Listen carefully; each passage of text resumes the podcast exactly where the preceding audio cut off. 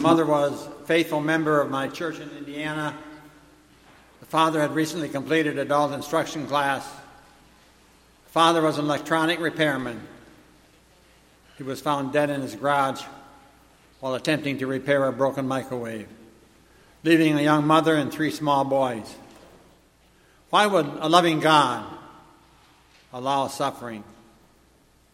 One of my best friends through college and seminary years, a friend who was in Fay in my wedding, contacted a disease that crippled his body, limited his personal vision to be a pastor, like his grandfather was, like his father was, like all of his five brothers were, a godly family, faithful to God, faithful to his church, real servants of Jesus Christ.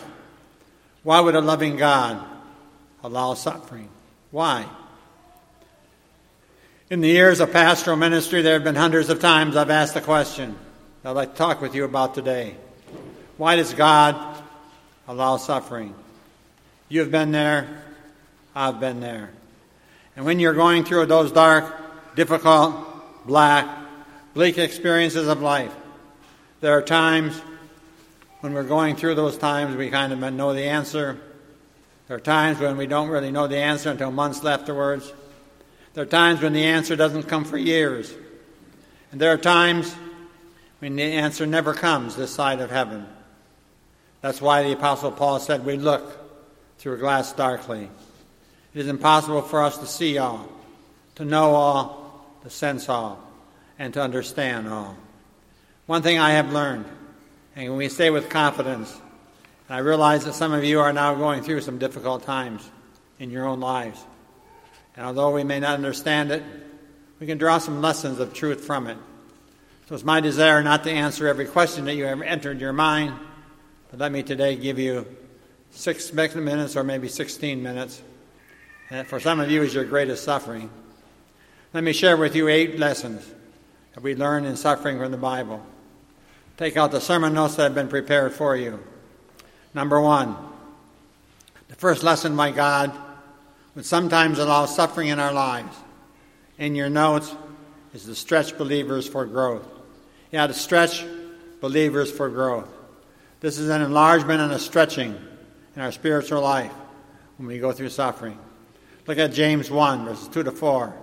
Consider it pure joy, my brothers, whenever you face trials of many kinds, because you know that the testing of your faith develops perseverance. Perseverance must finish work, so that you may be mature and complete, not lacking anything. So, in your notes, the greatest problems, the greatest problems bring the greatest possibilities for growth. That's a biblical truth taught from Genesis to Revelation. The greatest problems bring the greatest possibilities. Look at Psalm 4, verse 1. God enlarged me when I was in what? In distress. In fact, it's those very times of difficulties, in those darkest of days, that we seek more of God. We seek more to draw closer to God. We seek to know God better. And therefore, God is able to stretch us for growth.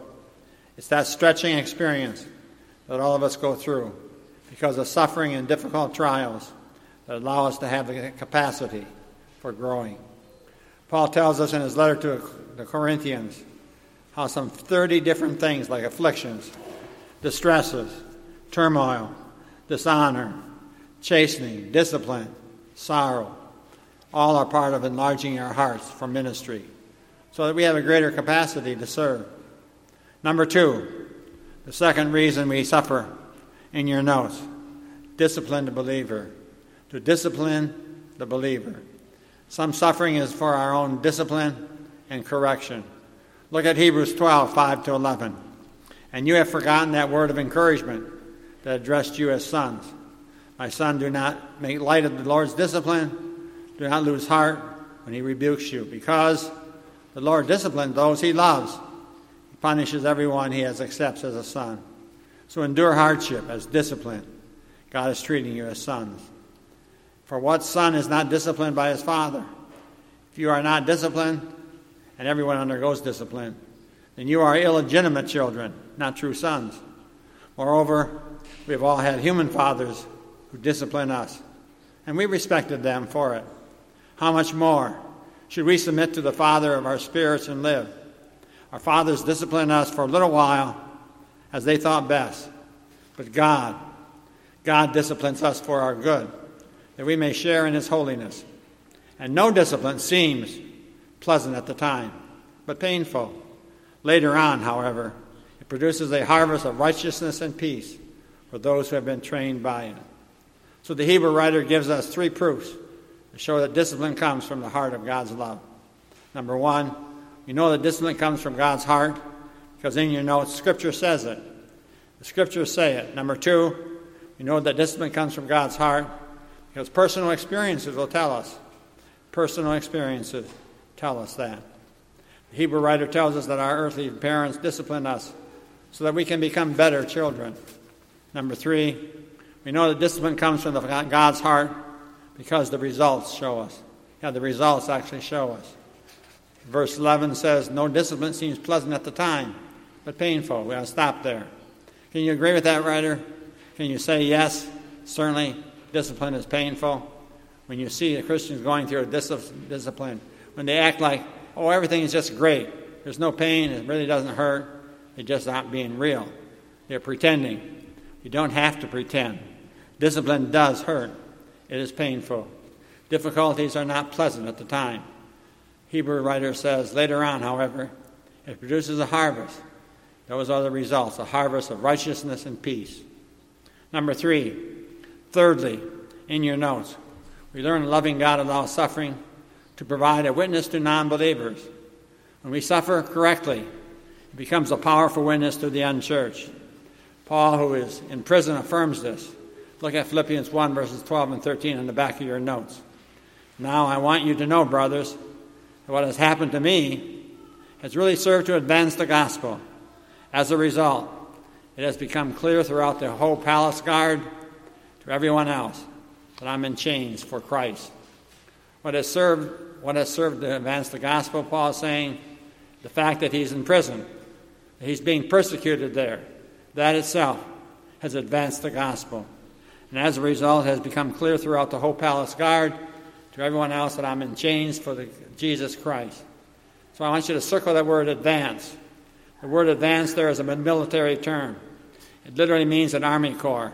It goes ahead of the rest of the army, clearing the way, moving out of the obstructions. So Paul is saying that the fact that he is in chains, for some strange reason, God has allowed as an advance to prepare the way for the gospel for those who are coming behind. Do I like to be in prison? Paul would say no. But is it good? Paul would say yes. So let me ask you a question. If things are going good, you're smiling, what is the difference between you and a non believer? Probably none. Because when things are going well for them, they are smiling too. Let me ask you another question. When things are going bad, you complain, you get down on yourself. What's the difference between you and a non believer? The answer probably is none. They do the same. But thirdly, what happens when you're going through sufferings and you're going through trials of life and you show a maturity and you're not complaining, your head is up. Suddenly the world is looking at you because this is not the natural worldly response to any suffering. And Jesus gets the glory. Number four, the fourth reason why a loving God allows suffering to take the Christian to heaven. Yeah, to take a Christian home to heaven. Suffering is sometimes the entry door to our promised land. We kind of come into this world suffering we go out of this world suffering. Let's look at Philippians 1, verses 20 and 21. I eagerly expect and hope that I will in no way be ashamed, but will have the sufficient courage so that now, as always, Christ will be exalted in my body, whether by life or by death. For to me, to live is Christ, to die is gain. A very early Greek scholar, Aristides, in 125 AD, was trying to explain was trying to explain the success of Christianity in the world. He said, If any righteous man among the Christians passes from the world, they rejoice. They offer thanks to God. They are to escort the body with songs and with thanksgiving, as if they were setting out from one place to another nearby. That's exactly what happens. A great story is told about a lady who was terminally ill. Her pastor came to see her, and she wanted to go help make her funeral arrangements.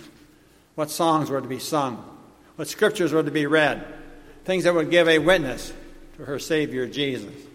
Then she looked at her pastor and said in closing, Oh, there are two more things, Pastor. Very quickly.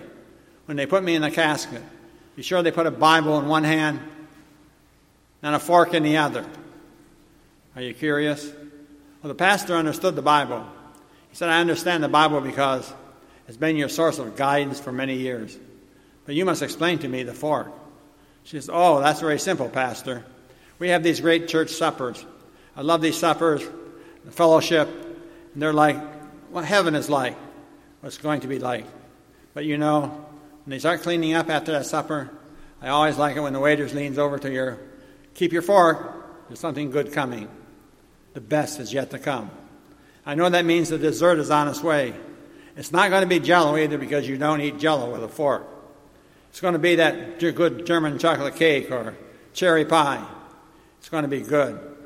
When people see that fork in my hand, you tell them, Pastor, it's there because for them too, the best is yet to come. Number five, a fifth lesson a loving God allows suffering in your notes to develop my ability to minister to those who are suffering, to develop my ability to minister to those who are suffering. See, when we suffer, it allows us to be more effective. Look at 2 Corinthians 1, verses 3 and 4. Praise be to the God and Father of our Lord Jesus Christ, the Father of compassion, the God of all comfort, who comforts us in all our troubles, so that we can comfort those in any trouble with the comfort we ourselves have received from God. I'm convinced that Christians who experience suffering really do develop their ability to minister to those who are suffering. Number six, loving God through suffering desires in your notes to remove all cause for boasting. You have to remove cause for boasting. See, we sometimes have to go through suffering so that we are stripped from our own self righteousness and self reliance, our own tendency to boast. Look at 2 Corinthians 12, verse 7, where Paul writes, to keep me from becoming conceited because of these surpassing great revelations. There has been given to me a thorn in the flesh, a messenger of Satan to torment me. A.W. Tozer writes in your notes, it's very doubtful that God, doubtful that God can use any man greatly until he has hurt him deeply. God sometimes permits suffering into our lives to help remind us we are truly dependent upon him I don't know how arrogant you are or your state of mind might be. I want to tell you something. Read my lips. You and I are only one telephone call away from the doctor who says, the x rays are showing something, let's talk. We absolutely have no clue, no security in this life. When we suffer, God removes from us all cause for boasting. God helps us to remove the plastic and the dross in our lives. God helps us to know that every breath we have today is truly a gift from God. The message of the cross and of Easter is about the death in this world, about life eternal when we die. When we believe in Jesus as our Savior, who died on the cross and arose for, for us from the grave, by the grace of God, we are given a free gift of heaven. There's no boasting about it. Number seven, suffering helps us in your notes to purify your Christian faith. Suffering helps to purify your Christian faith. Look at 1 Peter 1, verse 6 and 7. In this you greatly rejoice, though now for a little while you may have had to suffer grief and all kinds of trials. These have come so that your faith, greater worth than gold, which perishes, even though refined by fire, may be proved genuine, may result in praise, glory, and honor when Jesus Christ is revealed. See, trials will prove your faith is worth more than gold. Trials will show that you will be given praise, honor when Jesus returns. Number eight, finally, in your notes, God allows suffering. God allows suffering to mobilize the church. Loving God allows suffering to mobilize his church into action. Looking at 1 Corinthians 12. So there so that there should be no division in the body, but that its parts should have equal concerns for each other. If one part suffers, every part suffers with it If one part is honored, every part rejoices with it. See, suffering is a way of bonding, bonding believers together. And in the great persecutions of the church, during periods of great trials, the church has been aroused to its most effective witnessing, most effective sacrificial giving for the cause of Christ's kingdom. You know, during the Great Depression, we are told giving of our Lutheran Church was at a greater percentage of income than it is today. Trials and difficulties will mobilize the church. So, in conclusion, when do you pray the most? When things are going well? When you're sick? Or when you have difficult days? Of course, we pray more when days get tough. Isn't that right? God, our Heavenly Father, invites us to pray because through Jesus' suffering and death on the cross, God's incredible love for us allows good to come through suffering. In our suffering, we have always before us. We have before us a Savior, the Lord Jesus, who gave his life for us.